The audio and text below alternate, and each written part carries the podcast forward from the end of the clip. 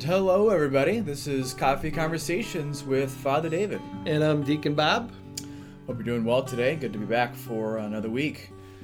So it's uh, it's Holy Week. It's Holy Week. Holy Week. Here we are, the week of weeks. Like um, it's just like the finals. Game game three. Uh, game three of the finals at this point. I liked your homily this morning about uh, this is like the final four. You know. Uh, yeah, for sure. It's it's yeah. it's game time. We're mm-hmm. getting ready here. Uh, the parish, I know we got uh, we got the got the oils yesterday. So uh, Tuesday of of Holy Week, the priests and people from the diocese and uh, everything uh, meet up with the bishop in downtown Cleveland. It was a little different this year, uh, unfortunately, because everyone couldn't be there. But but the bishop from the diocese he uh, consecrates, uh, pray, blesses all the oils that are going to be used throughout the diocese uh, for the entire year. So we have different oils for the some of the sacraments. we have sacred chrism. Which I always love because it's I mean, basically it's just it's just olive oil and then it has balsam, uh, with it, which I don't actually know what what is balsam. I'm not really sure, but it smells really nice. It smells real great, um, and especially because we use it for because uh, we use it for baptisms, uh, we use for confirmations. Um, what else do we? Ordination. Ordination, yeah, right. Ordinations, uh, and it has a really, great smell to it, and because we use it like at these times of you know really, I mean, special moments, and then we get it around Easter. It's always kind of like this beautiful kind of like new life smell. Mm-hmm. So we have sacred chrism, we have the oil of the sick that we use for anointings, uh, and then the oil of catechumens, which is used at baptism uh, and, and some other places. So um, yeah, so it's pretty cool. We have our we have our oils. The uh, uh we got the palms last weekend. We're we're we're ready to go. You doing anything fun the, during this this this time, Deacon Well, we're doing Tenebrae tonight, so oh, I'll yeah. be leading that. and You'll be singing um, Lamentations. The Lamentations of, of Jeremiah. And Tenebrae is an evening prayer that kind of, I don't know, it's kind of like the overture for mm-hmm. the Triduum. It it looks at history and God loving us, and there's a huge loud noise, and there's a candle that goes back spoiler, behind. Spoiler the, alert! Yeah, a candle that goes back behind the screen, and it looks like the light is gone, but it comes back out. Mm. It reminds us that it looks like Jesus has died, but Jesus comes back in a new way. Mm-hmm. Yeah, so I think this podcast is going to be coming out probably, well, Holy Saturday. So mm-hmm. probably many people will be listening after uh, the Easter season, uh, well, after the the the Triduum. But uh, you know, we're really we're really pretty excited here for these next few days. So this this time is called the Triduum. Um, so from Holy Thursday to Easter Sunday, even though there is a number of different uh, celebrations uh, and masses and, and which not, it's actually one one celebration. Mm-hmm. What's it? Can you say something to that? Sure. It, there's no final blessing at the end of Holy Thursday, the Mass of the Lord's Supper. It, yeah. And then when we come in for the Good Friday service, it, we don't start with the sign of the cross or anything. We start by laying down in front of the cross. Yeah. And there's no real end to the Good Friday service. It just leads into Easter Vigil. Right, right. Um, yeah, no, it's pretty cool. Do you have a Do you have a favorite liturgy of uh, of the, of the Triduum? I think for me, Easter Vigil is really special. But for me, it's when um, on Good Friday at three o'clock when yeah. we do the veneration of the cross. Yeah. Watching people come up. Now this year it's going to be different because you can't touch the cross, but yeah some folks they can barely walk up the aisle and they just you can tell that it's a very prayerful moment for them yeah or some people that you know their hearts are broken just touch the cross mm-hmm. it's just a really profound experience yeah yeah i love uh i love good friday too I generally, I suppose, if you looked at the, the movies and the music I, I listen to and watch, I do like kind of melancholic uh, kind of things. I mean, in Good Friday, it's a, there's a somber tone, mm-hmm. uh, kind of a real tone to it and even though it's not a it's not a mass, it's just it's a beautiful um, kind of celebration, you know, and just kind of very low key and a cappella, you know, music a lot of times and and everything. Probably the probably the other moment that I love the most is um, so the Easter Vigil on Saturday night is the uh, Exsultet. Mm-hmm. So it's this long chant, probably about uh, probably about 10, 10 minutes long, uh, the whole thing and it just kind of there's a lot of beautiful imagery and you know talking about because at, at that point you know the the church is dark Uh, there's know, candlelight and, and things, and it's kind of talking about the imagery of kind of moving from darkness to light, and Mm-hmm. uh, and the and the, and the worker bees and the honey, you know, kind of a symbol of the church, you know, in different ways, and uh, it's a really beautiful chant. So I'm excited to to kind of do that this year with the choir. Oh, that'll be good. Yeah, yeah. No, Father Joe is going to be doing a food blessing on Saturday.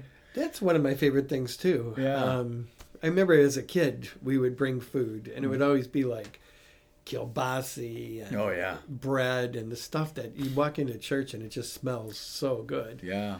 Yeah, and you know, and Father Joe said you could you could bless you know your wine and your beer you're gonna you have for Easter too. So, so I joked I was just go. walking with a six pack. But, just uh, put it in Easter basket; it'll look. Oh, nice. you just yeah, There you it's fine. Just Mhm. put maybe put like a you know a hard boiled egg next to it. but hey, it's uh it's good. So we're excited for for Holy Week and and all the celebrations. Really entering into this time, and we're we're we're out of Lent now, but we're into a new season, uh, Easter, which is actually longer than Lent. How how many days is is the Easter season? Easter's fifty. Fifty days. I heard a commentator say the Easter season's longer than Lent because we should be rejoicing longer than we should be like suffering. Yeah, yeah. Um, well, the and the well, the, the suffering is for us, you know, Christians is is always in view of The you know, resurrection. resurrection, resurrection in your life, right? Yeah. So I think you know, again, we have we have seasons uh, as Catholics, and it's kind of a nice thing. You know, I love living in Ohio where there is the changing of the seasons. I mean, certainly you get to do you know different things at different times of the year, but it also that doing also lends to a being. You know, that first day of a new season, you just you get a smell of the fresh air, and it really does kind of change something inside of you. Kind of gives you a new perspective on life. We've enlarged the garden this year. Oh, So um, the last yesterday it was 70 degrees and I wanted to go out and just buy things to Yeah. put in the ground, but not quite ready for that yet. It's a little too early. yeah. Ground, the ground's still a little hard. The ground's a little hard, the weather's a little cold, the Yeah. snow still could come. Yeah. But yeah, we have these we have these seasons, and uh, it makes sense that we have seasons within the church. And you know, Lent we're very good at uh, at entering into. I think in general, you know, as a church, we, we generally have a focus. You know, prayer, fasting, almsgiving, and you know, fasting on uh, fasting and abstaining from uh, meat and food on Fridays and this and that.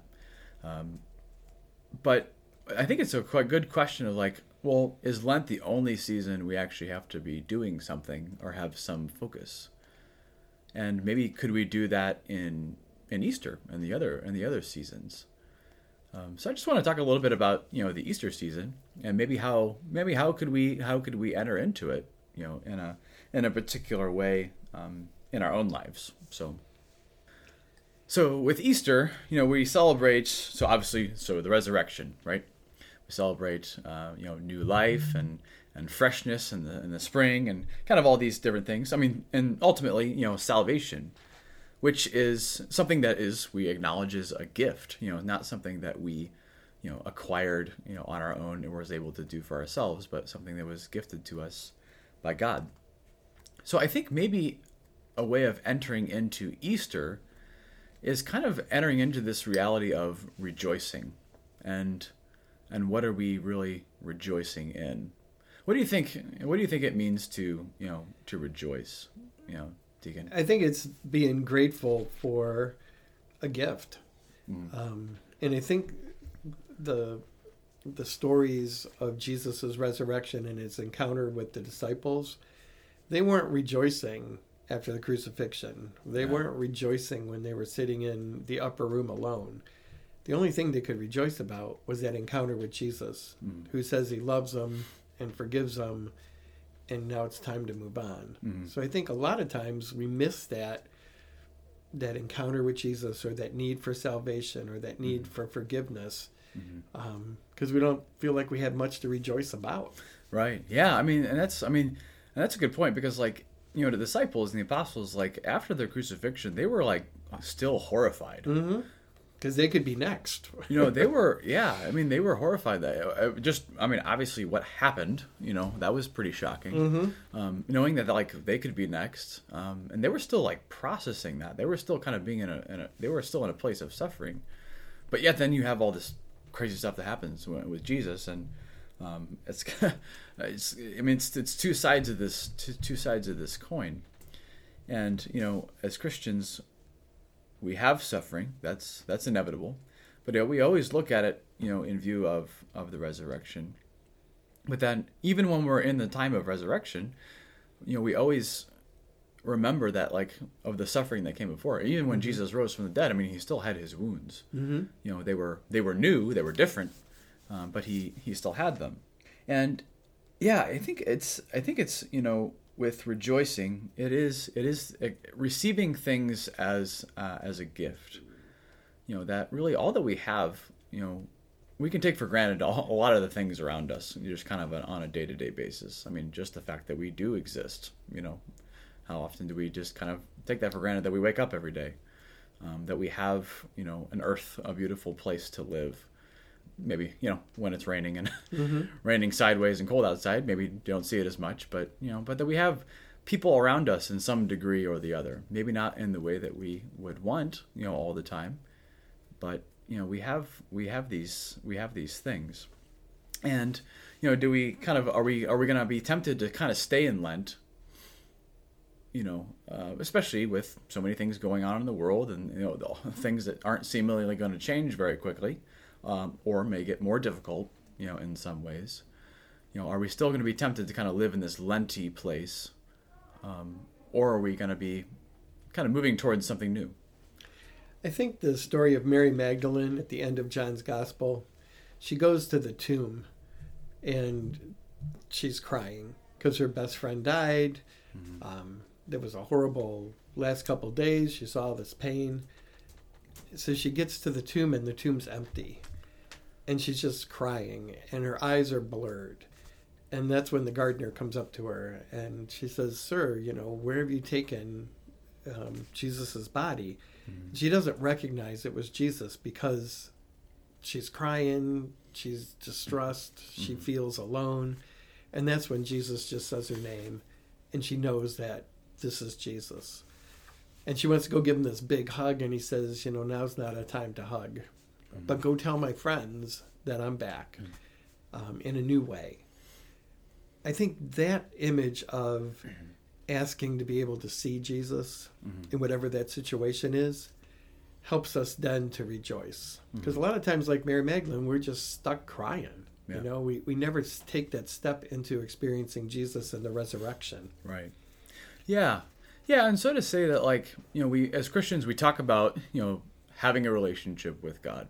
We talk about, you know, that the resurrection isn't just uh, an event, uh, but something that we're called to experience uh, in our own lives. You know, the power of the resurrection is open and, and available to us. And I mean, those those are kind of mysterious claims. you mm-hmm. know, like what exactly does that mean? Like oh, that's a nice idea, um, but like, what does that actually mean for my life? I, I think that question in and of itself isn't even bad. Like that's a good question because mm-hmm. uh, on some level you're we're seeking to understand something that's beyond us, and you know our faith really is a mystery. It's not something we can really under. It's never we're never going to understand it fully, but it's something we can come to understand. You know through through the living of our of our life.